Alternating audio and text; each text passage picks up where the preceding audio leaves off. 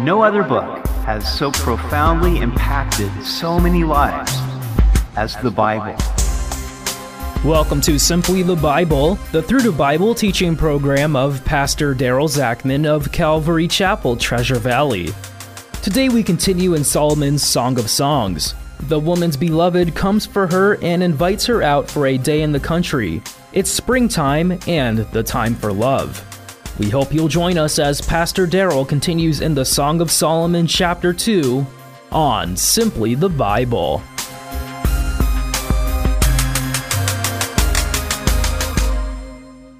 On each of these episodes for the Song of Solomon, I'm reminding you to listen to the first episode if you haven't already. The reason is that it sets up our interpretation of this most unique love song.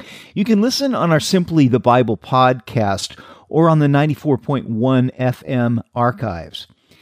Now, do you remember the Disney movie Bambi? I remember watching this with our children. When springtime came in the movie, all the animals were twitterpated. It was the time for love. In our love song, it is now springtime and the time to embrace. The man, Solomon, comes out for his love, Abishag, to take her out for a visit in the country. We continue in Song of Solomon, chapter 2, verse 8, and the woman begins the dialogue. Listen, my lover. Look, here he comes, leaping across the mountains, bounding over the hills. My lover is like a gazelle or a young stag. Look, there he stands behind our wall, gazing through the windows, peering through the lattice. She begins by listening for her lover. She longs to hear his voice. She hopes the phone will ring or she'll hear a knock at the door. Suddenly, she sees him approaching with great enthusiasm. He's leaping across the mountains, bounding over the hills. He is motivated to come to see his love, and that passion excites her heart.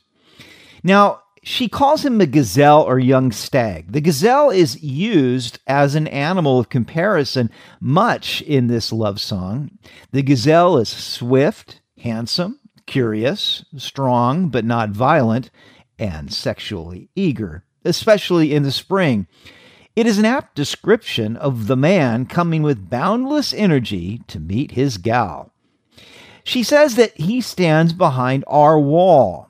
Now, that would seem to indicate that it is their home. This is important because scholars are divided as to whether this scene is happening during the couple's courtship or their marriage.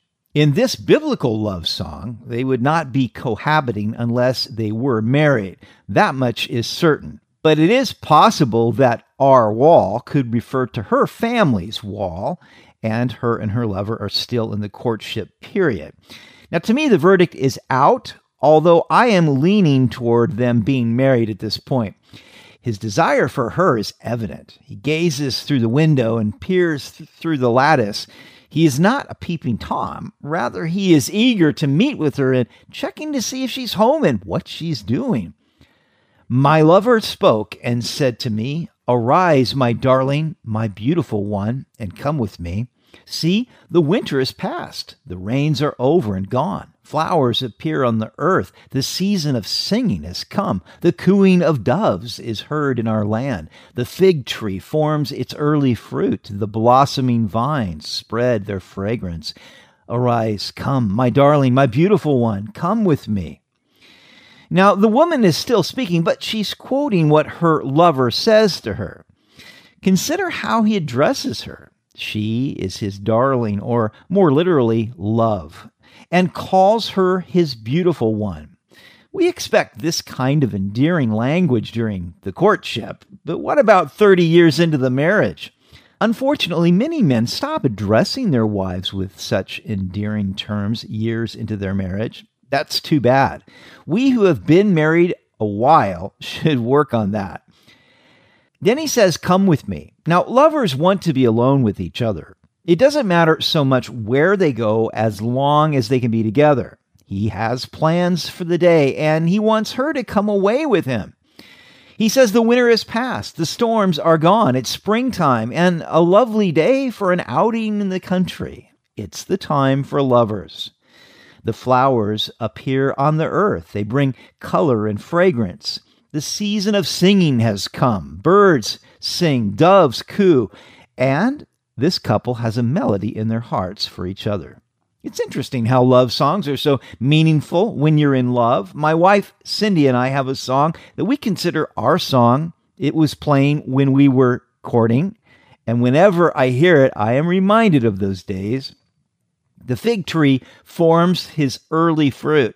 Figs, like apples and raisins earlier in the song, are symbols of love making. It's time for them to enjoy the fruit of their mutual love. The blossoming vines spread their fragrance. All the senses of sight, hearing, and smell are stimulated as these two lovers go out together in the country. It's the perfect day. Finally, he repeats the request Arise, come, my darling, my beautiful one, come with me. Now, years ago, I wanted to go to Romania for a pastor's conference, and I really wanted Cindy to go with me, and she doesn't like to travel nearly as much as I do. So I decided I needed to sweeten the, the pot. You know, not too far from Romania is Italy. And so I said, hey, how about if you come with me, and then we'll go to Tuscany, Italy. Uh, for several days after that. Well, that worked. And we had a bed and breakfast there in Tuscany, in the Chianti country, where there are vineyards and olive groves. And we got a car and just took a drive out into the country. It was gorgeous, beautiful time.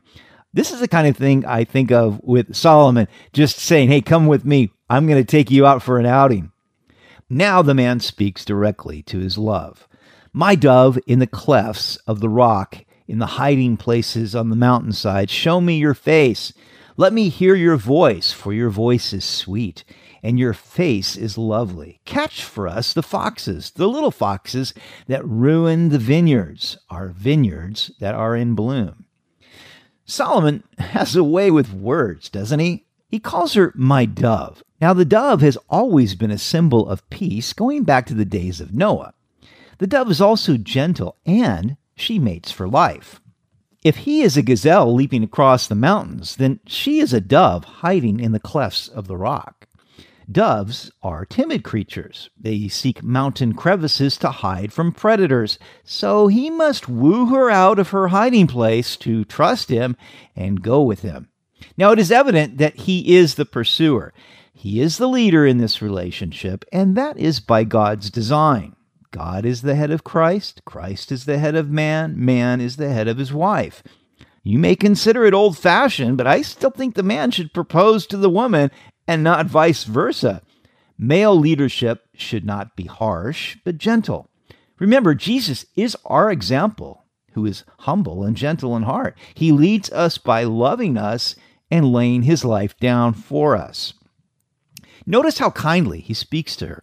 His voice and words would make most any woman swoon. Show me your face. Let me hear your voice, for your voice is sweet and your face is lovely. He can't wait just to gaze upon her face and listen to her voice, for she is the love of his life. Isn't it amazing how God has wired us to be attracted to each other? This chemistry is important and begins many relationships. Now, obviously, there must be more than mere physical chemistry, but let's not undervalue our attractiveness to one another. Once again, this attraction can fade over time, so we must watch ourselves. Guys, do you still consider your wife's face lovely and her voice sweet? I have an exercise for you to do. On your way home from work, imagine looking into your wife's face and cherishing it. Imagine listening to her voice and loving its sound. Then, when you arrive home, ask her about her day. Gaze into her eyes and listen carefully to every word. Do this every day for a week, and then email me and let me know how the romance is going. Now, the next words have created much confusion for Bible scholars. Catch for us the foxes, the little foxes that ruin the vineyards, our vineyards that are in bloom. First, people can't agree on who's saying this. I think the man is still talking. Now, we know the woman's half brothers made her work in the vineyards, so she would know all about the little foxes.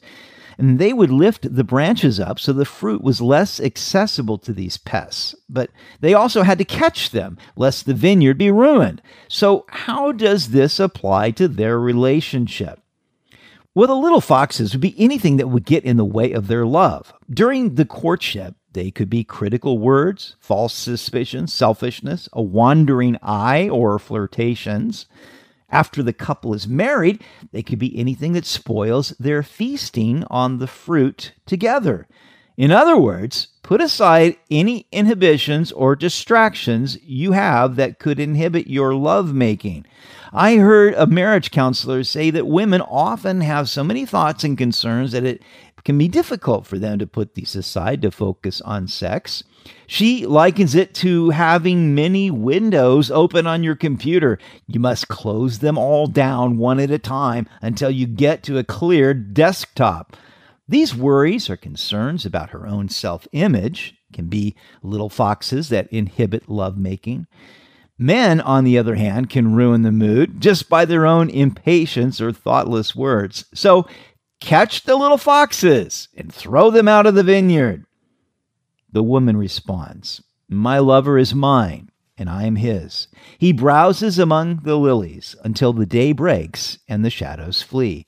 Turn, my lover, and be like a gazelle or like a young stag on the rugged hills.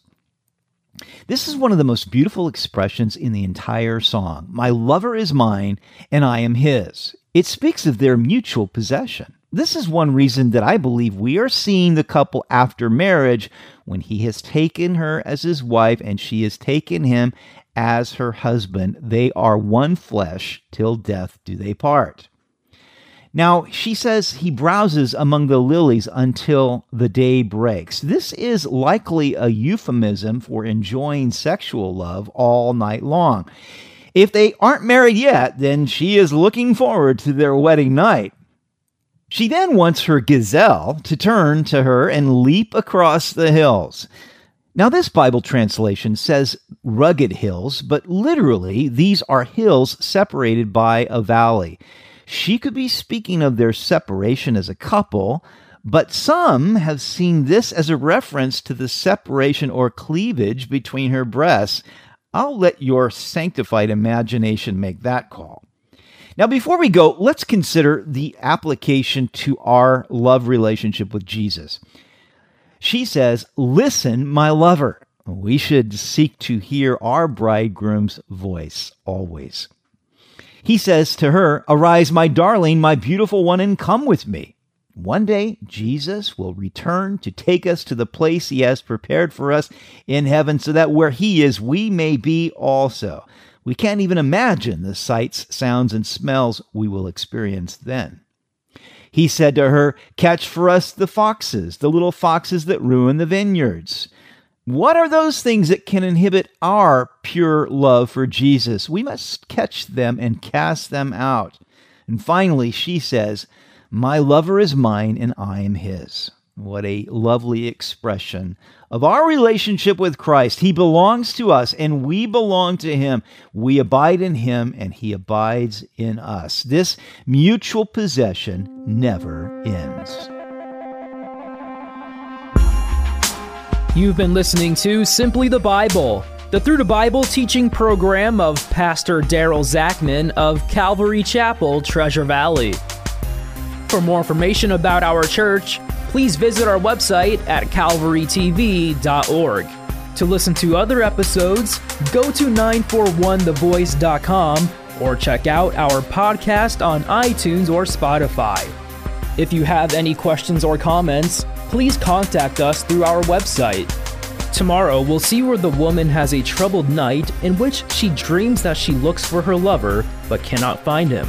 This is followed by Solomon's wedding procession. We hope you'll join us as we continue in the Song of Solomon on Simply the Bible.